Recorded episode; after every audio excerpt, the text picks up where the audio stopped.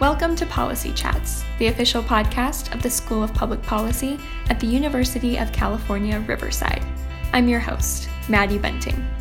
Join me and my classmates as we learn about potential policy solutions for today's biggest societal challenges.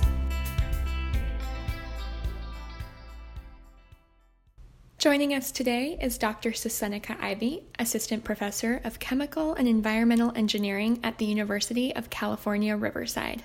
My fellow classmate Paula Loera and I chatted with her about the issue of environmental racism. Dr. Ivey, thank you so much for joining us today. We really appreciate it. So, you are an assistant professor of chemical and environmental engineering at the University of California, Riverside, with many research interests, including environmental justice.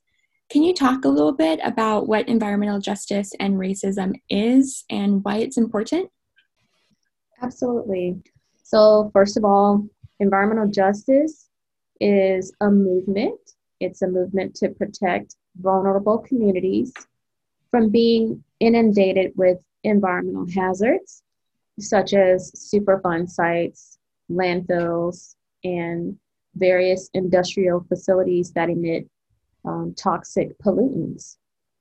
And so, uh, as a history, um, in, the environmental justice movement was catalyzed and started by a former UCR professor, Dr. Robert Bullard. Um, he was a professor of sociology in the early 1990s. And he did research that identified the disproportionate existence of environmental hazards in, in minority communities. And he found that this was a pattern across the United States.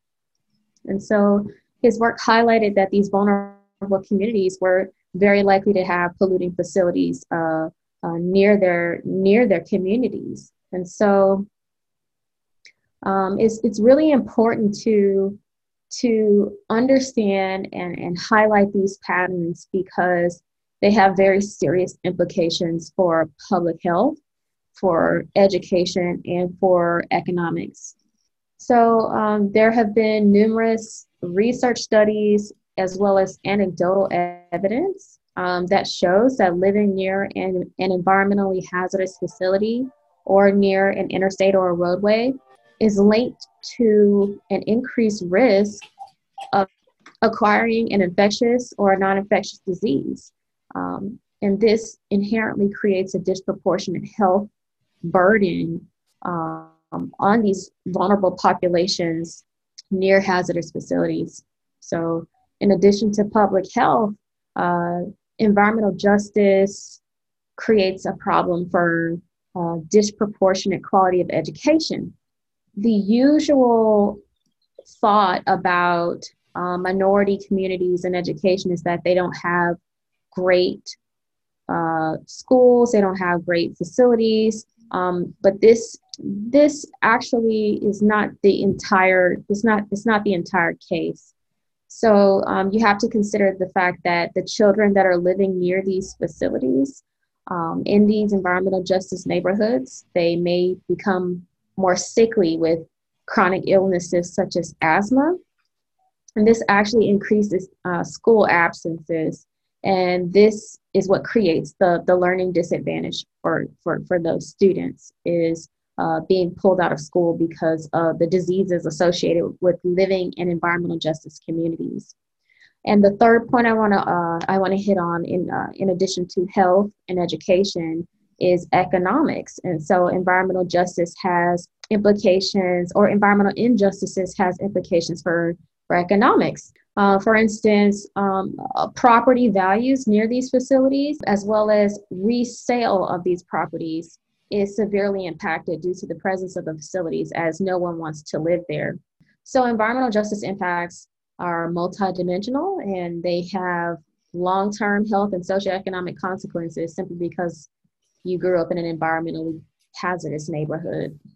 Yeah, no, definitely. It's very interesting you say that because I know that's a huge issue currently here in the IE in relation to, you know, warehousing, which kind of leads into my next question Um, you're also the principal investigator at the UCR Air Quality Modeling and Exposure Laboratory.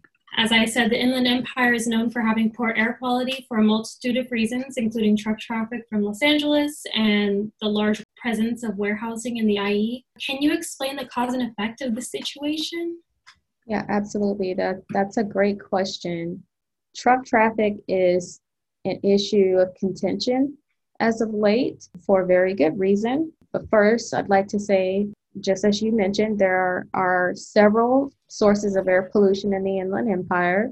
However, at, it is true that a large fraction of these pollutants are emitted from heavy duty vehicles. The other sources may include industrial facilities, uh, small manufacturing shops, as well as off road equipment like construction equipment, uh, garden equipment, etc. So, going back to trucks, as far as the relationship between um, Los Angeles and the Inland Empire, first off, these truck trips they actually originate at the ports. Okay, this is where goods are imported into the country, and so from the ports, the goods are moved by heavy duty truck from the port to warehouses in the Inland Empire. And from there, they are distributed to the rest of the country or locally uh, in California. As warehousing is expanding in the Inland Empire, um, the, the truck trips to and from these facilities will also increase. Okay. So I should note that um, these heavy duty trucks, the engines within the heavy duty trucks are a lot cleaner than they used to be in terms of NOx and particulate matter pollution. Uh, but I should note that recent research has shown that um, this pollution removal efficiency, it has been found to, to decrease, this efficiency decreases in stop and go traffic. What does this mean for the IE? Well, when our highways are at normal commuter capacity, this puts a strain on that pollution removal efficiency. As we increase warehousing, we're increasing truck trips. It is also projected that the population and vehicle miles traveled in, in the South Coast is going to increase as well. Therefore, it's only logical to think that truck traffic and pollution will increase as well. Councilmember Jan Harnik of the City of Palm Desert talks about policy innovation after disasters on October 22nd at 2 p.m. Learn more about this UCR School of Public Policy seminar at spp.ucr.edu. You can also find the RSVP link in our show notes. the environment from the little I know about it, I'm very interested, but it seems very complicated. Um, and unfortunately, a lot of human life aspects negatively affect the environment, which we may not even think about or consider. You know, I feel like we're just learning more and more and more as, as we as we live. And I know you conduct a lot of research, um, and I it is to my understanding that you have worked with GIS mapping. This is a very up and coming field within public policy, political science. For those listening who may not know, can you explain what GIS is and how it has played a role in your research of environmental justice? Yeah, absolutely. Um, before I get into the question, I'd like to give a shout out to the Center for Geospatial Sciences, uh, directed by Serge Rey and Eli Knaap. I'm also an affiliate faculty member of uh, CGS. So um, I'm excited to see its growth. And we can see that there is a tremendous need for GIS capabilities for public policy research as well as environmental research. GIS is an acronym, okay? It stands for Geographic Information System. And there are several GIS products that are used for mapping and visualization of the Earth and its features. Uh, we can use GIS to map man-made features as well. And so just a little bit more technical background. So this GIS mapping and visual, visualization is actually facilitated by the Global Positioning System. Um, and this is a, a series of satellites that um, provide the coordinates for our features of interest. So um, everything is based on a latitude and a longitude. So in terms of the use of GIS from our research, um, I actually collect GPS positioning for alongside um, air quality and exposure measurements. And I collect this for people, people that agree to be part of my air pollution exposure studies. And so once we collect this information, we can use GIS to find the spatial patterns in these personal measurements of air quality and location. And so, as an example, in my recent pilot study, we actually used a GIS spatial clustering algorithm to mine hundreds of thousands of these measurements. And we wanted to find any trends in people's PM 2.5 exposure as a function of their residential location. And so this pilot study had 17 participants from four different cities, including San Bernardino, Riverside, Moreno Valley, and Redlands, as well as Yucaipa. And so what we found was that, of course, as expected, and what, what we also see in the existing literature is that residential location was a proxy for exposure risk. So based on where a person lived, it was slightly, it was synonymous with where they live as an average exposure. However, what we found, which, which was very interesting, is that actually personal behaviors and personal choices, they, they play a very important role when it came to people's short-term exposures. Uh, but indeed, those short-term exposures were also, they were slightly higher for our environmental justice communities of San Bernardino compared to the others. And so um, GIS enabled us to do this. It enabled us to visualize and geolocate these hundreds of thousands of measurements. And um, our, our pilot study has implications for the way we assess air pollution exposure risk and how we go about designing policy to mitigate these exposures. So, would you say that from your pilot study, you were able to pinpoint the occurrence of these environmental racist policies or issues occurring in, within the IE? Were there patterns of mobility or economics that helped influence this? I know you mentioned central areas. Is, was there anything else that you saw that impacted this?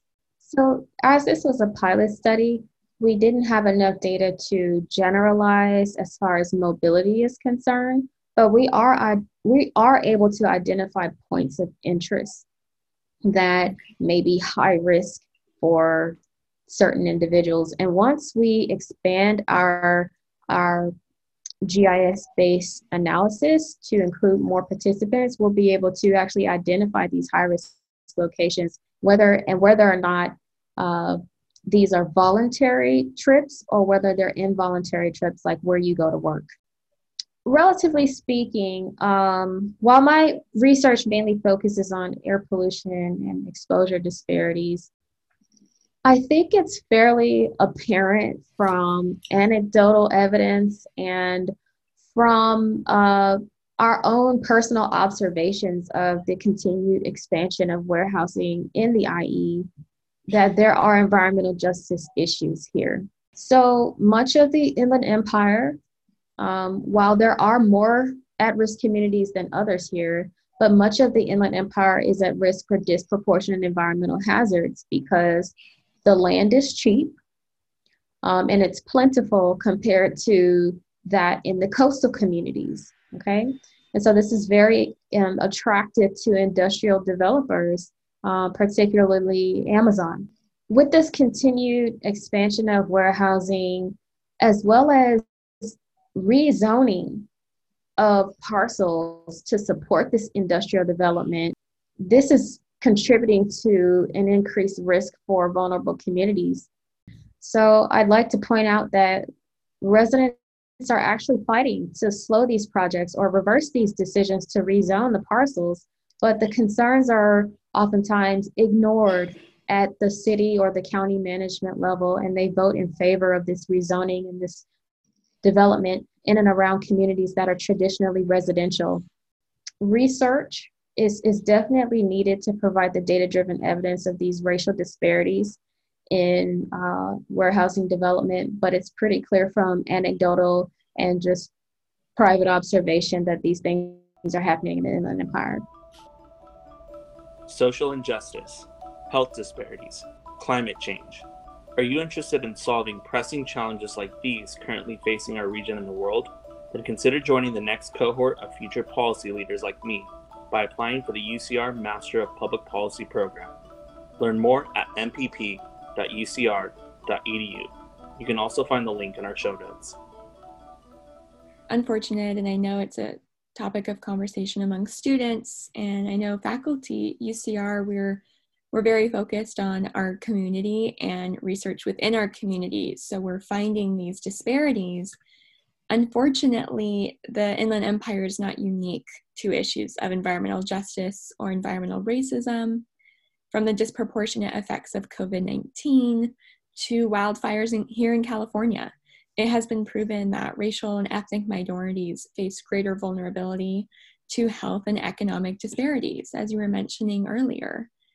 It is an issue affecting communities across this nation as well as across the world can you think of any policies that um, should be or can be implemented to address and even prevent environmental racism? Well, ab- absolutely.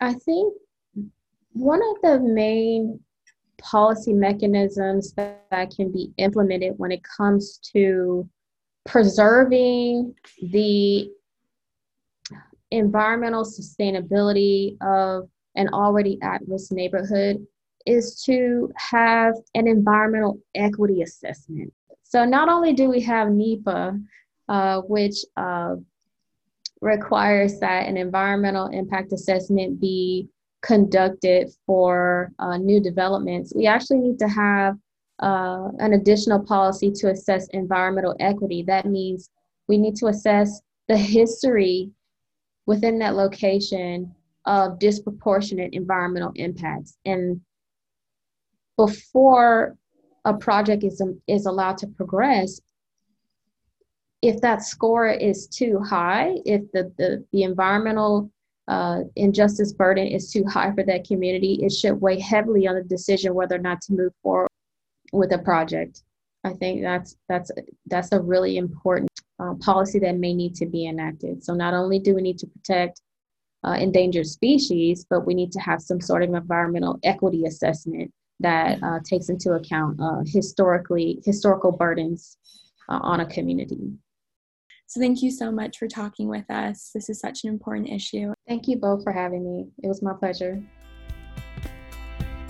Policy Chats is a production of the UC Riverside School of Public Policy. Our theme music was composed by C. Codain. I'm Maddie Bunting. Till next time.